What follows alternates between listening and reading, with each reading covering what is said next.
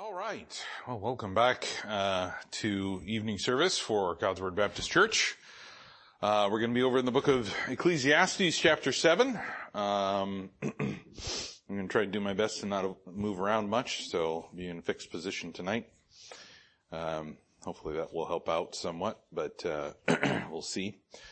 But uh, let's go ahead and pray first. Uh, we'll get into chapter seven. Uh, hopefully, we'll be able to get through uh, verses 7, 8, 9, and 10. We caught a little bit of 7 last week, but uh, we should be able to get uh, some better traction to get through this.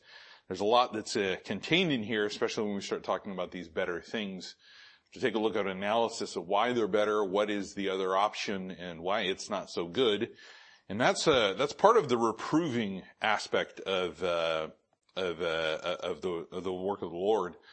If you go through and he talks about reproving certain things, we find that uh, reproof comes down to a very simple, uh, um, if you will, definition of just simply looking at what is the truth of the matter, what is the good thing, what is the righteous action, and what is the incorrect one, and also what the consequences of both are. Uh, proving the work of the Lord, and uh, obviously him reproving us in our uh, faith and, and uh, through those trials to make sure that we understand what is the what, what is the better and why why we go after those things that are better. But let's go ahead and start off with a word of prayer, and we will get into uh, a little bit more here in just a minute. So let's pray. Dear Heavenly Father, we are again very thankful to be here tonight and thankful again, Lord, that we have an opportunity to learn from you. I thank you again for this morning and for those that were here and and Lord, I just pray that uh, as we continue to worship this day uh, that we've set aside for your purpose, that Lord, we would receive something from the book of Ecclesiastes that would uh, truly get us to think and meditate on you, know more about you and what you desire in our lives, that Lord, we would please you and honor you, that we would fear you and do your commandments as you've called us to do. I pray, Lord, that you would just be with me and speak through me this evening, that this time would be pleasing, honoring, and glorifying unto you. And all of these things I ask in your son's precious and holy name, Jesus Christ. Amen. All right. So, uh, let's pick up with verse seven and get the context of this little grouping of verses. It says, surely oppression maketh a wise man mad and a gift destroyeth the heart. We talked about that last week about what oppression does, uh, why it is an issue. Now, obviously these next few verses are dealing with this issue of oppression. You know, when we, we go through oppression, we go through some difficulties in our life, uh, we, we, we have a tendency to think very differently than we do when we are, if you will, in a season of blessing. When we're uh, going through and everything seems like it's fine, everything seems good, and then all of a sudden something begins to happen in our life, uh, you know, our thought processes change. And to a degree, we understand that, but at the same time, we also need to remember that the, the main central idea of our thought should never change. It should always be Christ. It should always be what He desires in our life, what His will is, uh, what He wants us to do, how He wants us to behave, what He wants us to say this should always be the case. Even when we're just, you know, going through life and everything is, uh, seems to be a good blessing and we've got a lot of peace and, in uh, uh, uh, prosperity, that, uh, we, we still should be asking that question on a day-to-day basis, hourly basis, going through our lives and making sure that we're not going to do anything that should put or could put those things in jeopardy or in harm. But here we are, um, where he gets into verse 8 here, where he talks about this better part. And, and again, we, we see this is the fifth one. He says, better is the end of a thing than the beginning thereof. And the patient in spirit is better than the proud in spirit. So there we see actually the fifth and sixth one that are there. And he goes through, he says, be not hasty in thy spirit to be angry, for anger resteth in the bosom of fools. Say not thou, what is the cause that the former days were better than these? For thou dost not inquire wisely concerning this. So while we see there's there's three betters that are being listed here, one of them is a, a, a caution, and that caution we when we look at it, we have to be careful because again we get into a mentality where we think one way and we don't realize that it's not the case. Uh, you know, we often talk about, you know, lies. We talk about, obviously we know and understand God does not like a liar. Uh, that is not something that God wants us to have in our life. But what we do know is that not only are we going to go about lying to others in this life, which we shouldn't do, but we have a tendency to lie to ourselves. Uh, we will we will tell ourselves or we will think one thing, but it, it, it's very blatantly not true, and we struggle with that because it's what we want to believe, and in somehow, some way, we we we do it to either excuse or justify an action that is incorrect or um, a thought process that shouldn't be there or whatever the case may be, we tell ourselves these lies and we see part of this is dealing with this in verse 10. And we'll get to that, uh, Lord willing, tonight. But we left off with uh, verse 8 where it says, better is the end of a thing than the beginning thereof. Now, you know, sometimes when you begin on new adventures in your life, it, it, there's, there's a lot of, uh, excitement that is there. So, uh, you know, I, I, look at this verse and uh, immediately I think of uh, college students. Uh, because they go out there and they get in there and they're all excited about the, the, the, the, new environment. They get maybe to live in the dorm and there's new classes and, uh, they get to meet new friends and it's, it's just, you know, everything's new. But, you know, guarantee you about the, you know, the, the second semester of the first year, some of that starts wearing off fast uh, especially when there starts to be an increase in the amount of work that is create uh, is demanded of them. Uh, all of those things, and by the time they start getting through the middle part of it, they start looking forward to that end. And the end is exactly why the purpose began in the first place. So when we go through this life, as we talked about this morning, purposing, we as believers have to understand that when we purpose, there is an end to it. God has a purpose with this earth, yet there is an end to it. He has a purpose in each person's life, yet there is an end to it. And then another one begins. But what we find is that uh, as believers, we, we, we, sometimes get things mixed up. The, the world gets things mixed up. Um, and, and, and the end result is sometimes we want to think that a certain position or a certain place is better than what is really the truth. So in this case, when we look at it here, we're talking about the end, that there's relief. So here we are right in the middle of talking about uh, uh, uh oppression in the, the, previous verse. He's talking about oppression uh, uh, against somebody. I'll tell you that it's obviously better at the end of that. It's better at the end. Why? Because we begin to realize there's certain things that are going to come into place. Let's go over to the book of James, and let's go to James chapter 5. James chapter 5, God talks about the end. Now, if you've read your Bible through, uh, you've probably gotten to the book of Revelation and you realize there's an end. Well, there's an end to the book. Uh, you get through Revelation and well, it's, it's all done. You gotta go back, and start it over again, or how, wherever you, you start in your reading uh, patterns. But uh, the book of Revelation is the end book. And it, interestingly enough, starts off where it began. Uh, there's actually a, a, if you will, a, a time loop, a circle with that. It's not linear.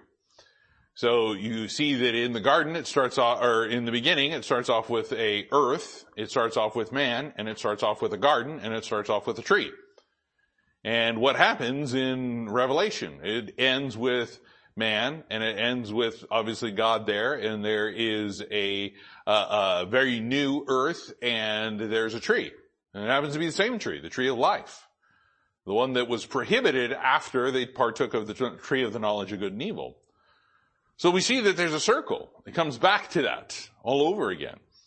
And some people get a little uh, concerned about that, and they start talking about, well, is there going to be sin thereafter? Is it going to be just this continual uh, uh, battle between good and evil, and there's no winner?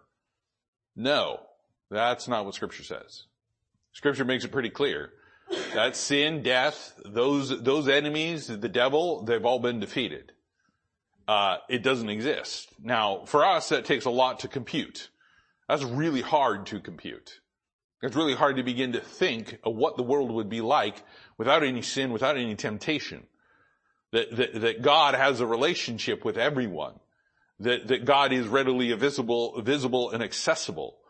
That, that everyone lives in harmony. There is no need for war. There is no need for uh, uh, police officers. There is no need. I mean, it's just a completely foreign concept to us. But yet, to a degree, we kind of look at that and we kind of go, well, that would be a lot better than what we have today. A lot better. So we begin to think about this process and we begin to get to this in, in, in uh, James chapter 5, verse 11. He talks about this. He says, behold, we count them happy which endure. And obviously there's a, a very clearly a part where, where God's asking some individuals that are going through some very difficult trials to endure, meaning they've got to make it through. And he says, ye have heard of the patience of Job and have seen the end of the Lord, that the Lord is very pitiful and of tender, tender mercy. You know, the, the, the, the end of something is often a, a, a very great relief. Uh, you go through a difficult and you go through a trial in your life, uh, the end should be a part of very much our rejoicing, our, our thanksgiving. Because what we get to do is we get to see how merciful and how great our God is. We get to see His work. Uh, when it talks about pitiful here, it's talking about being full of pity. I'm glad He exercises pity towards me. I, am very glad He exercised pity towards the earth. We often, we often don't do that. We often don't look at somebody and we, we, we look at pity today and we think of it in a, uh, the wrong context we don't think of it in the way that God talks about it. Uh, people think about pity and they're like, well, I don't want your pity. I want your pity. Not because I'm throwing a pity party, but I want your pity. Because pity is necessary for mercy to exist. If God didn't have pity on you, He wouldn't have died for you. He would have just let you rot. But He is not like the other gods that are out there. He is a God that loves. He is a God that cares. He is a God that demonstrates that and shows that and waits for a response. He waits for that response. But here we are, we're seeing these individuals and he says, look, their happiness is tied to this. There's a happiness that is tied to this. And he's saying, look, we, just have to get to the point where we talk about that word, that patience again. Patience. Job had a tremendous amount of patience. And let's think about it. In the end, was it better for Job to have gone through what he went through? Let's go over to Job chapter 42. Let's take a look at that. Take a look at last chapter of the book of Job. and uh, all these things happen and occur. And um, he, he, loses everything. Um, but in the end, we see something get very, very, very different. Job chapter 42, and uh, uh, it was here in verse 7, it says, And it was so that after the Lord had spoken these words to Job, the Lord said to Eliphaz the Temanite, My wrath is kindled against, excuse me, kindled against thee, and against thy two friends, for ye have not spoken of me the thing that is right, as my servant Job hath. Therefore, take you now seven bullocks and seven rams and go to my servant Job and offer up for yourselves a burnt offering and my servant Job shall pray for you. And for him will I accept lest I deal with you after your folly in that ye have not spoken the thing of me which is right like my servant Job. That's, that's a very interesting thing that he says, I'm not going to do anything until Job prays for you and he offers these sacrifices. That's how serious it is when people make some pretty big assumptions about who they think God is. God does not care for that. I mean, just reading right here, He does not care for it. And He does not care for it when we utter our mouths about it. So we have to be very careful. But as all these things, uh, uh they did this in verse uh, 10, it says, and the Lord turned the captivity of Job when he prayed for his friends. Also the Lord gave Job twice as much as he had before You go through this and we find, you know, here's his sons and daughters restored, his family's restored. Uh, we find all of these things in regards to uh, the uh, uh the things that were taken away, the things that were uh, uh, pillaged from him. He gets twice as much. His be- his condition was better than it was before, especially if we only look at the physical, right? But but we should know that by now, it's not just about the physical. It's not just about the fact that Job got twice as much. It's about the fact that here he is, he had a, he, he had a better relationship with God at the end of this. He had a relationship with God that, that, where God was saying he was perfect, upright, and eschewed evil. Now God comes along and there's a little bit of correction along the way. God, uh, you know, Job responds to it the correct manner. Uh, he realizes it's his fault, it's his problem. He goes through the, the, the corrective action that is there, and then the next thing you know is you find that Job has a greater relationship with God than he had when the book started. So over the course of, of, of seven days, uh, you know, uh, there were some pretty dramatic changes in his life. But the most dramatic change was that at the course of the seven days, there was a, a, a great change that took place. Now, if you understand things about the, the, the, the timeline of what happens in this world, we understand that there is a seven year tribulation that is to come. It has not taken place yet. That seven year tribulation is, is basically, as, as God said uh, in His Word, that if He didn't shorten the days, that they would, uh, uh, destroy all flesh. So we understand that. We get that. But what else we also see with this is that that seven days is very much paralleled to what goes on with some of the things with Job. He sits there for a while and then uh, um, at the end of seven days he begins to have this conversation with his friends. They start trying to blame and find blame with him and all these things that are going on. But in the end, there was a restoration that was made. And this is very similar in typology what happens in the nation of Israel. At the end of the, the, the, tribulation period and the beginning of the millennial reign of Jesus Christ, you know who the top nation is? It's Israel. It's Israel. People have to go up to Jerusalem to worship Jesus Christ. And you don't mess with the Jew in any way, shape, or form. Because if you do, then it's going to end up very badly for you. If a nation all of a sudden starts doing the, uh, uh, things that are contrary to, to what God says, uh, there's going to be some very serious consequences that we find. But what we find here is, is very clearly there was a restoration that's made. There's a restoration that's made to the nation of Israel, those promises being fulfilled. So we find that in a little bit of typology here in the book of Job. At the end of that seven year tribulation, even though they're coming out of it with only a small remnant, it's better because they now have a closer walk with the Lord. The, the nation of Israel is where it was intended to be. And we begin to find that, that God continues to show this over and over again. Let's go over to another passage over there in Second Thessalonians, Second Thessalonians chapter 3. Uh, Second Thessalonians uh, chapter 3, and we're going to take a look at verse 5.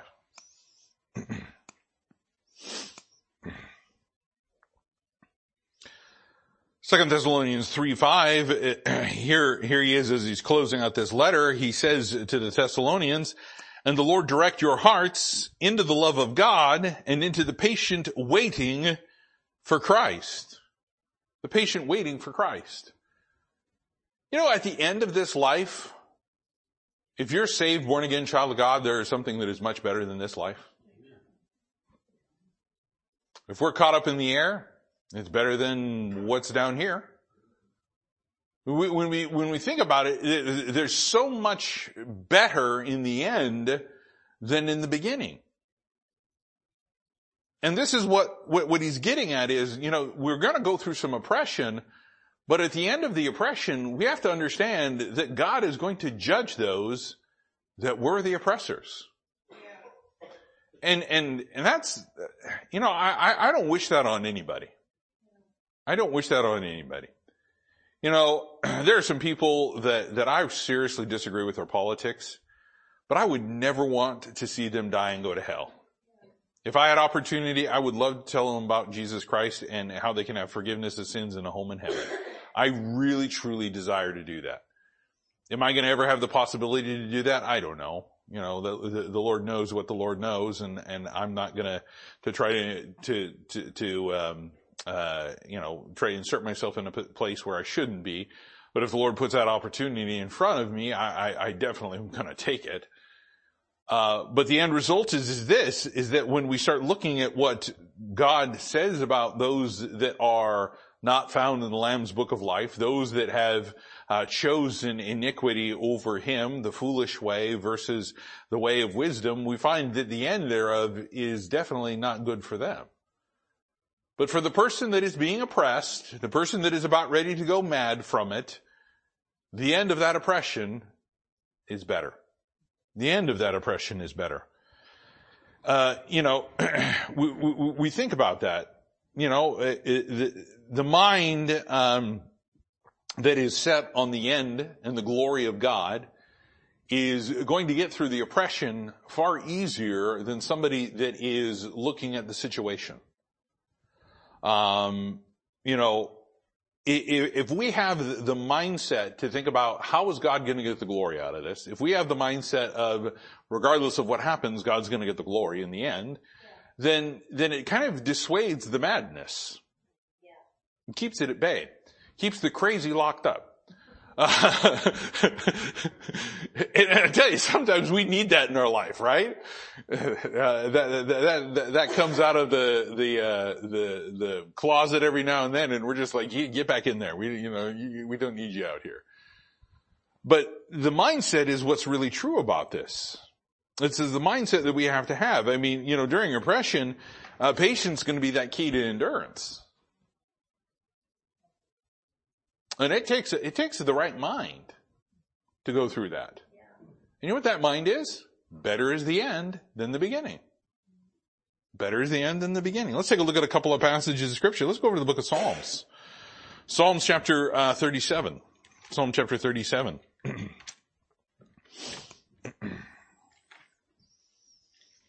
Psalm chapter 37 and, um, oops, there we go. You know, it might help if I quit looking for Psalm 37 in Proverbs.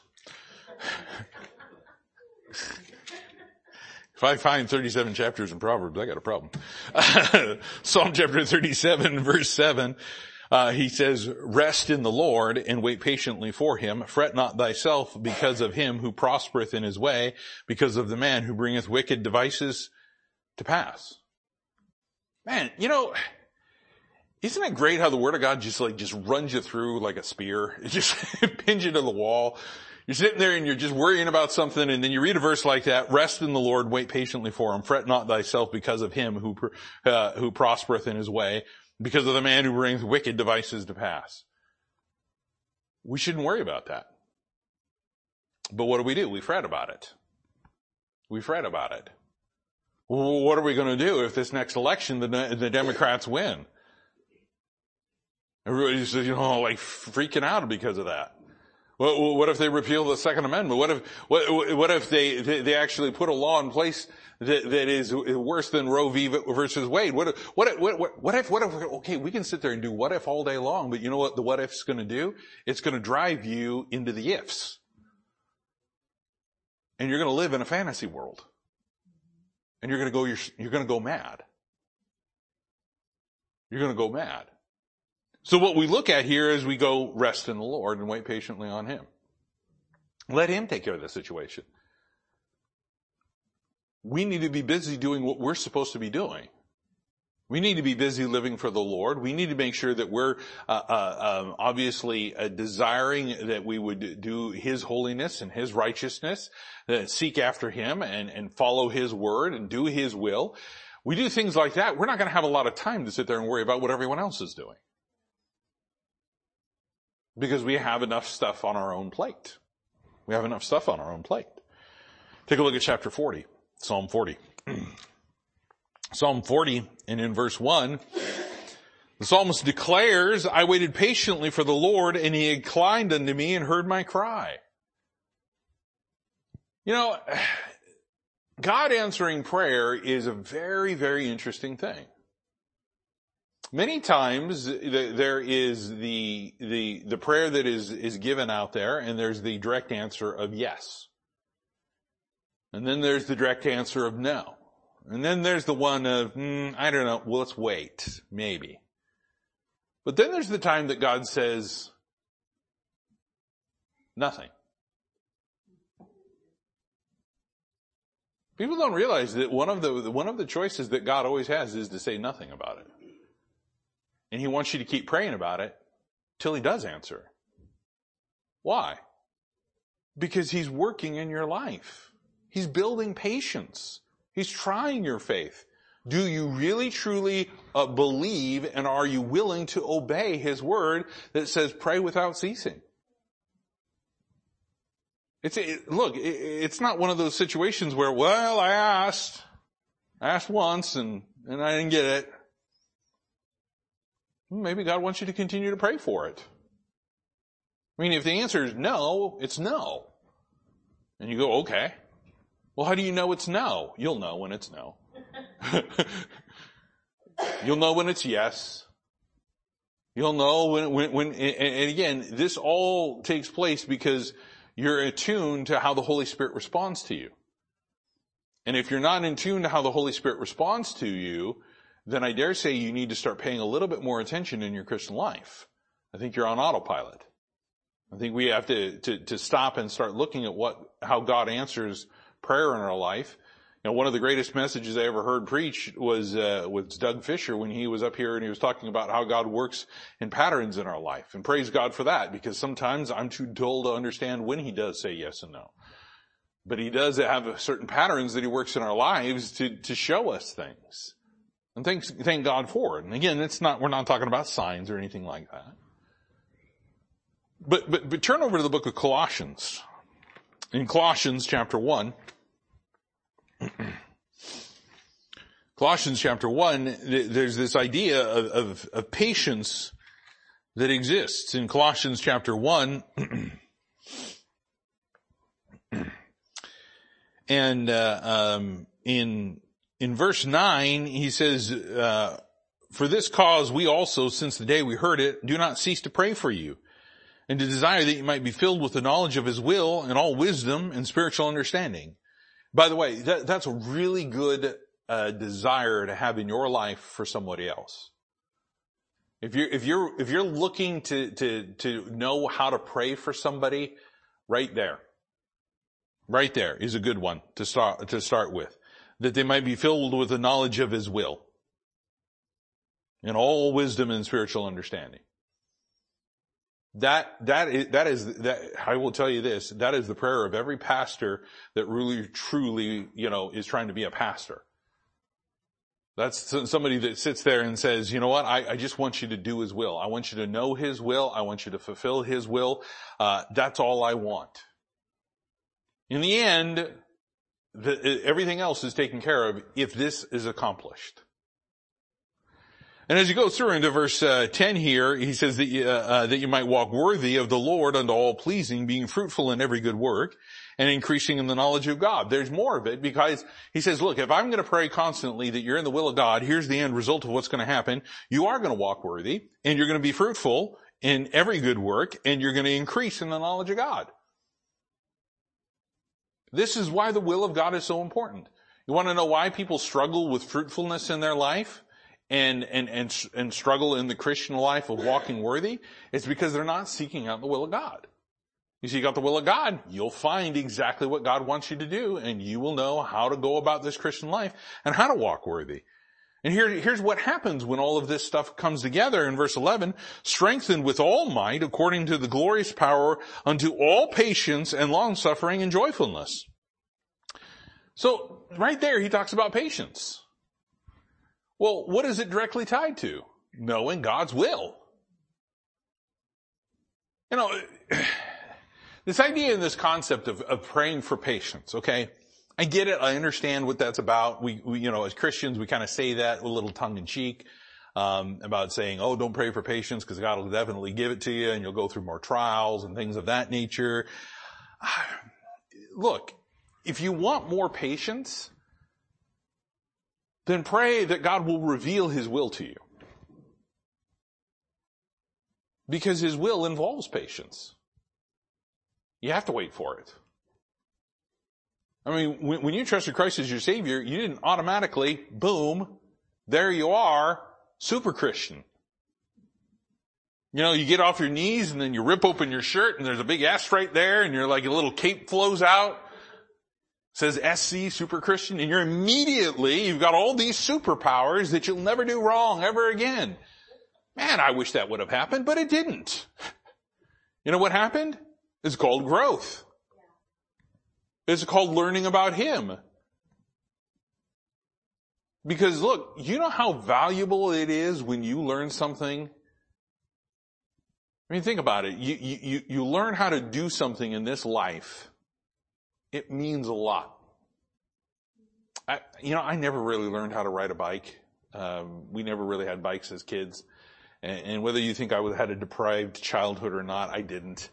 I, I look, I, uh, while I may not have had a bike, I had a great childhood. I, I, had, I had a, I had a fantastic childhood. Okay. It was, uh, um, it was one that were, was uh, very much God was at, at, the forefront of it.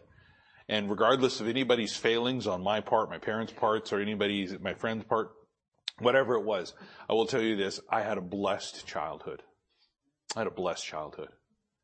And uh, if you've grown up in a Christian home and you're growing up in a Christian home, you need to, you need to be thankful. You need to give thanks unto God for that. Okay. Um, don't don't ever take it for granted. Uh, don't look for something wrong with it. Don't be one of those loyalists that goes around looking for everything that's wrong with it and start pointing out people's faults. Otherwise, guess what you're going to do? You're going to wind up being outside of the will of God really fast. But I'll tell you this.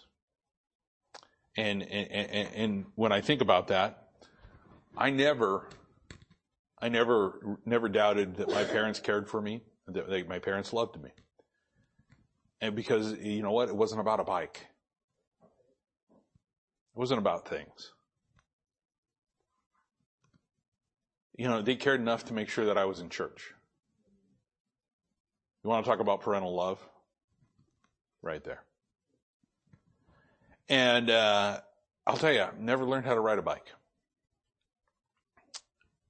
I tried to. Uh, when I first uh, met Amy and we were bike riding up in uh, Kirkland, Washington, around Lake Washington, man, I almost ran over little children, and babies. It, it was bad. I'm like all over the road. I'm like, people are like, hey, watch it. I, you know, people are probably cursing me out as I'm driving past and, you know, it was, it was a dangerous thing. It was not, it was not good. But, uh, I, I never learned how to ride a bike, but I, you know, if I did, I'd, I'd probably treasure that. You're like, well, it's really easy and, and yeah, okay. You know, don't try to ch- train a 48 year old man with back problems how to ride a bike right now. don't, don't, don't get, don't get in your head that you're going to go out there and, you know, bring in a bike one Sunday and go, hey, I'm going to show you how to do it. Cause guess what? I'm not getting on that thing. People with the nickname Crash and Burn don't do that. so, uh, you know, I, I, but there's other stuff that I learned. You know what? I learned the importance of church. I learned the importance of God's Word. I, I learned the importance of making sure that I follow Christ in every single way that I can. Making sure that I'm available to serve Him when He calls. Um, those are things that I learned and those are things that I value. And it's such a great thing when we value that. But you know, it takes patience to learn that. It takes patience. I, I, I didn't automatically get it when I was saved. Uh, it took me some struggles. I struggled with eternal security in my teen years.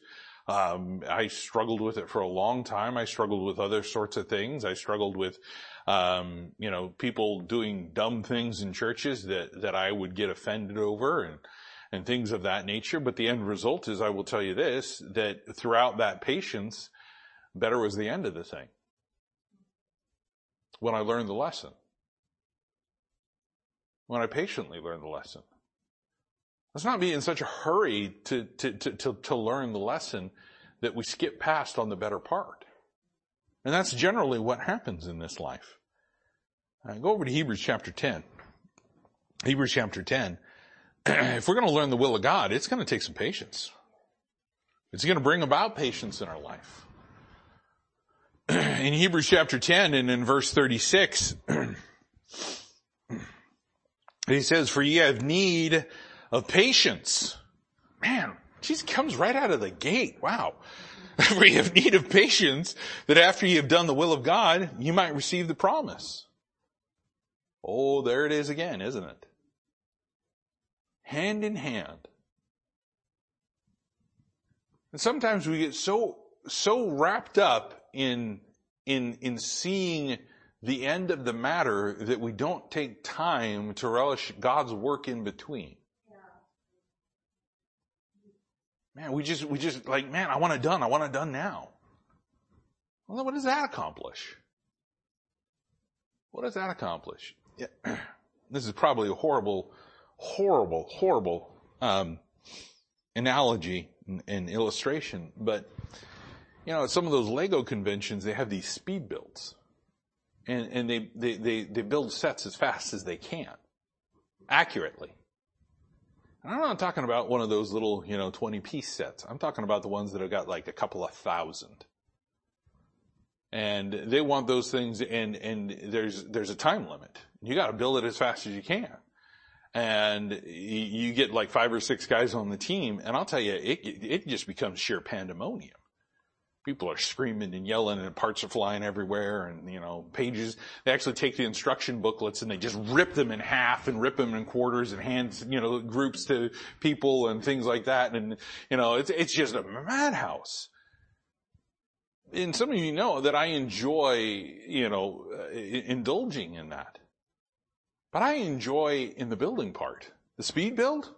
Eh, eh, not so much. Now there's another benefit to that. You get the parts that you built with, which is nice, for free. But I'll tell you this, it, it doesn't bring you joy in the final accomplishment. Because you're not patiently building it. You miss so many things. And, and, it, and it becomes a desire to build it. The same way in a Christian life. This is, you know, again, this may not be the best analogy, but it's the same way in the Christian life. As God continues to build up in us and build us the way He wants us to be, we have to have patience for it. You know, a house isn't built overnight. And if it is built overnight, it's generally probably pretty shoddy workmanship.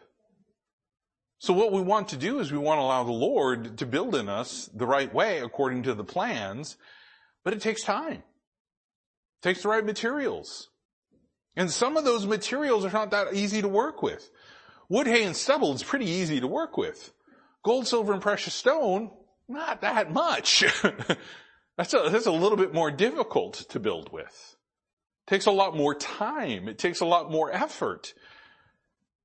And when we begin to realize that God's asking us to have some patience and, and, and, we know the will of God, He says, look, we need patience after we've done the will of God. Why? We do the will of God and then we wait for God to do what He wants. What He's gonna do. His grace. His work. His hand in it. We've accomplished what we should do. And we move on. We let God handle the rest. We let God handle the rest. If we go back over there to, to that, uh, uh, verse in verse 8 of, uh, Ecclesiastes, it says, better is the end of the thing than the beginning thereof. And the patient in spirit is better than the proud in spirit. So there we are talking about the patient in spirit. That, that we allow the Holy Spirit to work in our, in our spirit to communicate the need for patience, the need to do the will of God and do it the right way. But here's the problem is there's going to be another voice that's in there. And sometimes that voice is the one that we listen to. And what is that voice? That's the voice of ourself. It's our own pride. He says right here uh, that when it talks about this betterment part, he says, and the patient in spirit is better than the proud in spirit. if we take a look at the, what happens with a person that has pride, we realize what the end of the pride is, right? What does the Bible say about a person that has filled with pride? They fall. They fall. When when we take a look at what happens with uh, uh, you know Satan lifted up in pride, will you understand the end of him? That's not a pleasant one. This is why he says it's better to exhibit patience than to sit there and be of that demanding uh, uh of it's mine, I want it now, give it to me, I, I need it, that mentality. Uh, a perfect example would be the nation of Israel. Oh, we're hungry. We're all gonna die. Gives you manna. Pick it up. Eat it. bizarre little bread. And, and, and what happens? Oh, we loathe this light bread. We want flesh. And then he brings it to them. He gives them, he, he gives them the desires of their heart. And, and in the end, it was not for their betterment. You ever read that passage and you find that it was not for the betterment of the nation of Israel. They suffered because of it. So when we begin to realize that, that when we start injecting pride into the process of waiting on God, we're gonna, we're not making anything better. We're not making anything better. We don't walk in there with the entitlement mentality. We don't walk in there saying, I deserve this. We don't walk in there saying, this is all mine. This is, this is, this is a human right that, you know, I get all of these things. Why are you treating me this way? We don't do that. God doesn't take kindly to it and we need to be thankful. And, and very clearly, I will tell you this, this nation needs to learn with food and raiment, therewith be content.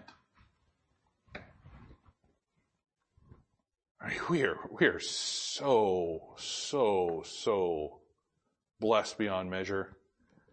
And sometimes I wonder if these blessings aren't necessarily some cursings. But the end result is, is we begin to see that God says the end of it is better. Wait on Him. You put that pride in there, it's going to affect us. It's going to affect us. Uh, our, our pride will affect our decision making process. And you know what happens? We go right back to verse 7 where it will drive us mad. It'll drive us mad. Because we don't want to wait patiently and we don't think that the end is better. And we start fretting and the next thing you know is we're mad. We're mad. We're not thinking correctly. Take a look at verse 9 here. He says in this passage, he says, Be not hasty in thy spirit to be angry, for anger resteth in the bosom of fools. Uh, I mean, here, here again, we see another situation where he's saying that this is the, this is what happens when individuals become oppressed. When people become oppressed, they have a tendency to get angry. They don't like it. Nobody likes it. Nobody likes it. But rather than being patient and waiting, that pride comes in and that pride influences us to be hasty. You ever jump into a situation or something uh, uh, well before you understood exactly what all was entailed? You, you, you ever get uh, snookered into one of those things of, hey, I'm going to give you a free, you know, free dinner and, and you're going to get a free this and a free that. All you got to do is just come and sit in this seminar. No.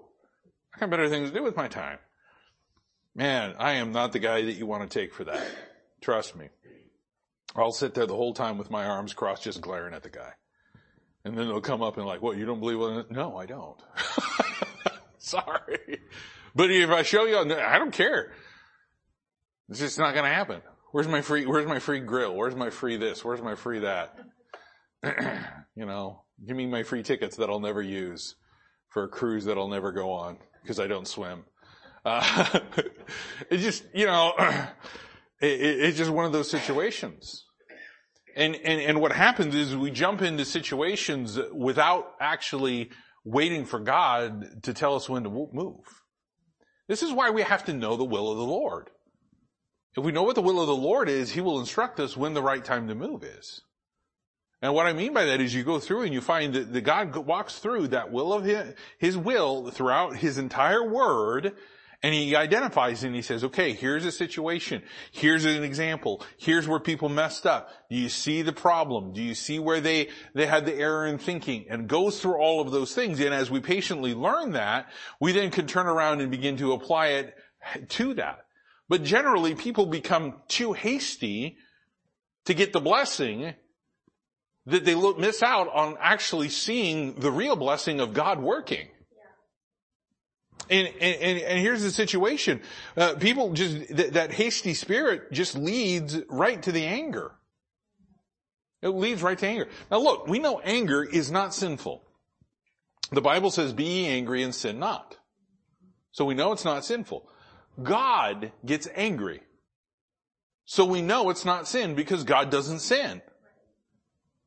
So that means there's a right way and a wrong way to do it. Exactly. There's a right way to have anger. There's a wrong way to have anger. When the anger is controlling us, when the anger is there and we, we, we, we, we use it incorrectly to create more problems than to, to get drawn nearer to the Lord and solve the problem, then the end result is, is, is we just create a, a bigger mess because we're hasty. And here he says, be not hasty in thy spirit to be angry. Sometimes we just want to be angry. Sometimes we just want to be angry. And I think we have to actually stop. We have to ask ourselves this question. Because if I take a look at this from the perspective of emotional and in counseling, you know what I'm going to do? Every time I feel that anger start to, mm-hmm, I start asking myself, okay, am I being hasty? Have I listened to the whole matter? No. No. Okay, well there's a problem. uh, and maybe I'm assuming something. Am I looking at the wrong thing? You know what anger is supposed to do? That anger comes up in your life. You, the immediate response is, is you start asking those questions. You're like, well, that's not what, that's not how I use anger. Well, that's the problem.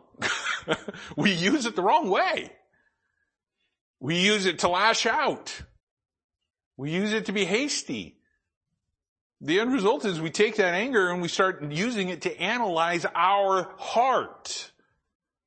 And we start looking at it and saying, okay, this, this is really making me upset. Number one, doest thou well to be angry, Ken?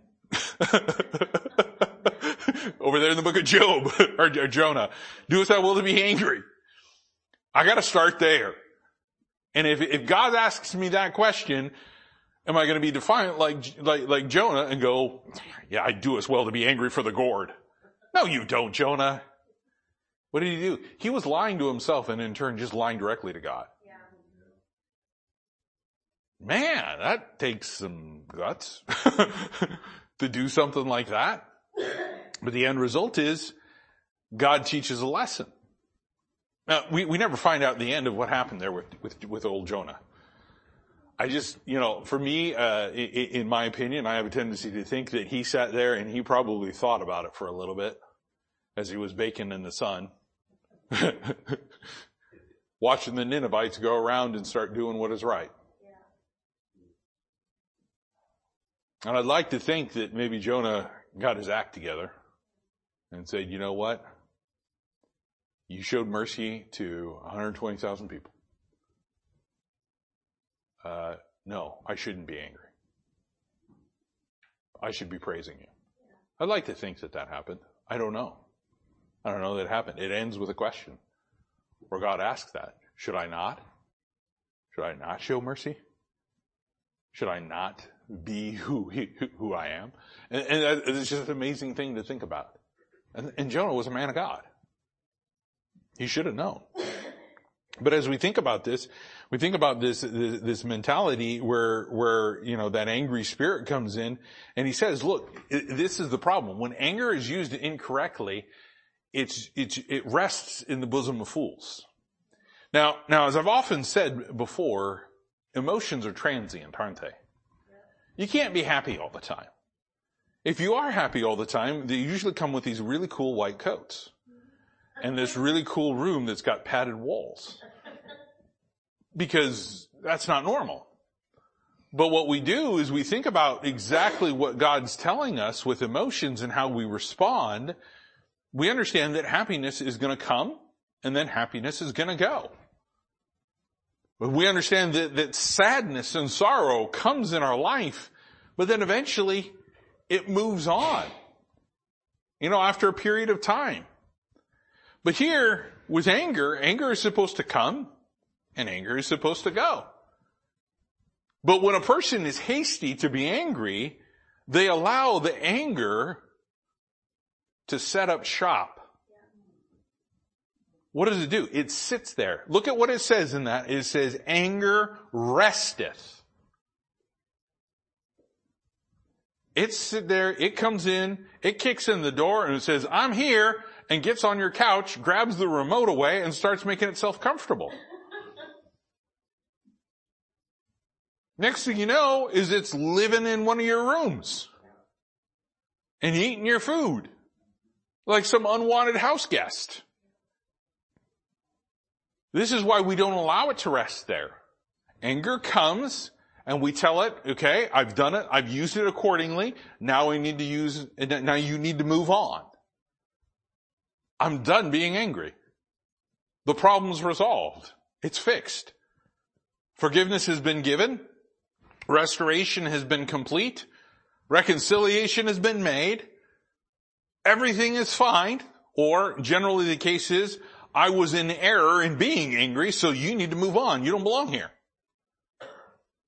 So what we look at is we look at where it stops and where it stays. And if it rests in the bosom of fools, well, what's in our bosom? It's talking about our heart. It's talking about deep down inside us, it decides to set up and, and stay there and it won't leave. And, and this is the, the foolish mentality because the fool is going to say in their heart, there is no God. They're defiant in their nature. They're defiant in the things towards God. They refuse to listen. So the end result is, is this guest comes into their house and stays there the whole time and begins telling them what to do. Now, when there's oppression that's going on and there's things that are going wrong uh, that, that we look at that we want to get changed in our life, the worst thing for us to do is to invite that house guest to come in and stay. Look, I get angry when people do things that I look at in the, in, in the news or I hear or they make decisions that I go, well, wait, ah. well you gotta remember they're unsaved. They're not gonna make the right decision. They're gonna make the foolish decision. Let's not become a fool and just go right into it and get angry. That's what the devil wants. That's a temptation. That's one we have to avoid. It's one that we need to avoid. You know, um, when when, uh, when, pride brings in that hasty action, uh, brings in that anger, uh, it leads to to a situation that is being uh, handled incorrectly. Uh, it, it, rests, it becomes a foolish behavior, and, and the person circumstances are worse off than they were before. Because now they've got something else in there that they have to worry about. But here's, here's part of the issue. And here's why sometimes it gets, uh, and I like how Solomon points this out. It, it, sometimes the situation is the way we think. We drive ourselves mad because of the way we think. We think that uh, that there's no end to it without realizing that there is. We're not patient. Anger is in our life because we're hasty. Take a look at what he says there in verse uh, verse ten. He says, "Say not thou, what is the cause that the former days were better than these? For thou dost not require or inquire wisely concerning this." I remember growing up, and uh, I remember uh, and I, I, grew up in a church that uh, over in Idaho, uh, it was filled with cowboys. It was filled with cowboys. There was a lot of cowboy hats. Uh, there was a lot of boots. Uh, pastor wore boots. Uh, you know, people rode horses, things like that. There was a lot of ranch land at the over there at the time. Now it's all little subdivisions. Um, and, and I just remember that there's times that some people would talk about, oh man, just, you know, I was born, I'm a man out of time. I, I was, I was born for the, for, for the 1800s, you know, the, the Wild West and, and going out there and being a cattle farmer and things like that. And I'm like, yeah, I can understand the thought process with that, but it's the wrong thought. The murder rate was a lot higher. It was. and, and guess what? There wasn't a lot of people seeking vengeance. You know? Uh, while it's probably not portrayed in the movies as uh, uh um, uh, uh, quite the way that it was, but we, we get this mentality that you know somehow, some way, uh, in comes this guy on a white horse and takes care of it, or you know, wearing a pale blue suit and, uh, you know, on a white horse with a mask and riding around with a Native American Indian with him, thinking everything's going to be fine, right? or, or whatever it is, and we get, we get indoctrinated that those days seem so much simpler and so much better back then. Like in the 50s, somehow, some way, everything was just so much better and so much, they were living in a life of, of, of learning how to duck into fallout shelters. They were fearing they were going to get bombed at every aspect. Cuban Missile Crisis, things like that. You know, again, there's not very many people that go back and say the 70s were the greatest time on earth. Very few do that. Some of the hippies do. But we have a tendency to think that those days were better. But they weren't. You know, the days of old were not better than what they are now. Let me give you an example. Days of Noah. Better or worse than what we have right now?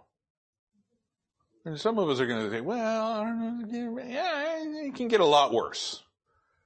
When we're down to eight people left that love the Lord, then we can start talking about how bad it is, okay? but we're not at that stage. We're not going to get there, thankfully. Praise God for it. But a lot of that mentality is going to be there. And we start thinking about what the solution to it is. Now, the solution is never to go back in time. The solution is never to go back in time. I, I, I look at that and I look at these, the, you know, the, the, back in the day, it was, it was kind of the mentality. Um, now it's not so much, but people would always look back and say, man, you know, you, you need to get for your, your kid for a car, you need to get them a big old boat, you need to get them like a 1960 something, you know, Ford Galaxie that is actually the size of a Galaxy and, uh, you know, takes one gal, uh, one gallon to go, you know, one mile and, you know, four quarts of oil to go one mile and, you know, some big beast of a machine, you know, there's a reason why they've invented car safety measures. People can survive a lot better. Back in the day, they never had roll bars or roll cages on those convertibles. You know how many people lost their lives in Corvettes? Those Porsches? Today, uh, there was an accident on I-5 southbound and it was a blue Ford Mustang rolled. Everyone got out. Corvette, I think it was a convertible. Everyone got out. They were safe. And you know what it did? Hydroplane smacked into a car, smacked over there, skidded across, then flipped up on side, its, you know, on its top. And we look at that and we go, wow. Safety measures. You know, things aren't always better. Things aren't always better when things are in the past. Let me ask you this. Do you think that maybe yesterday was better than today? Now, if you're, if you're judging it like, you know, the world will judge it or judging it as somebody that, you know, has back problems, you might say, well, you're going to judge it based off of that. But let me ask you, uh, wasn't today a good day? You were in church. You had fellowship with believers. You may have learned something from God. I pray that you did. Not because of me, but because of Him. You know, are we better? Let me ask you, were you better before you trusted Christ or now? You're like, man, you just cut right the throat. Yeah. Because I think about it and I go, you know what? So many times we get caught up in that mentality of thinking. And Solomon says, don't go that direction. Don't, don't, don't try to relive the past.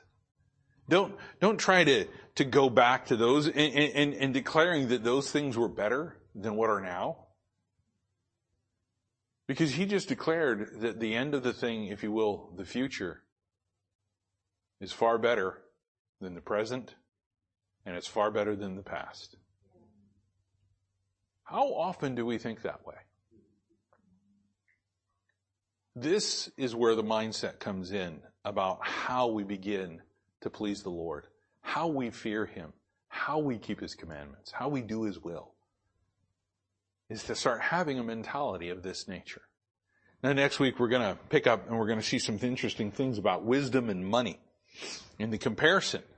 And Solomon says both are good, but only one provides life. And we should know what that one is. And we'll find out more about that, Lord willing, next week. But let's go ahead and be dismissed with a word of prayer, dear Heavenly Father. Again, I thank you for the time. Thank you again for all that you've given to us.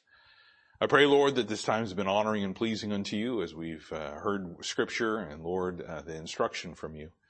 I pray, Lord, that we would keep these things in our heart, we'd meditate upon them, Lord, that we may please you and honor you with all that we say and do.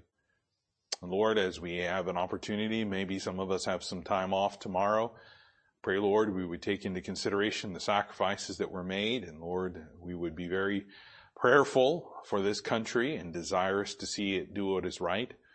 But Lord, in order to do that, it's got to start with us. And Lord, I pray that we would keep that in our heart and our mind. Lord, I pray you just uh, give us opportunities through this week to continue to present your gospel, that somebody might trust Christ as their Savior, to encourage one another, to edify, and Lord, to please you throughout it. And this I ask in your Son's name, Jesus Christ. Amen.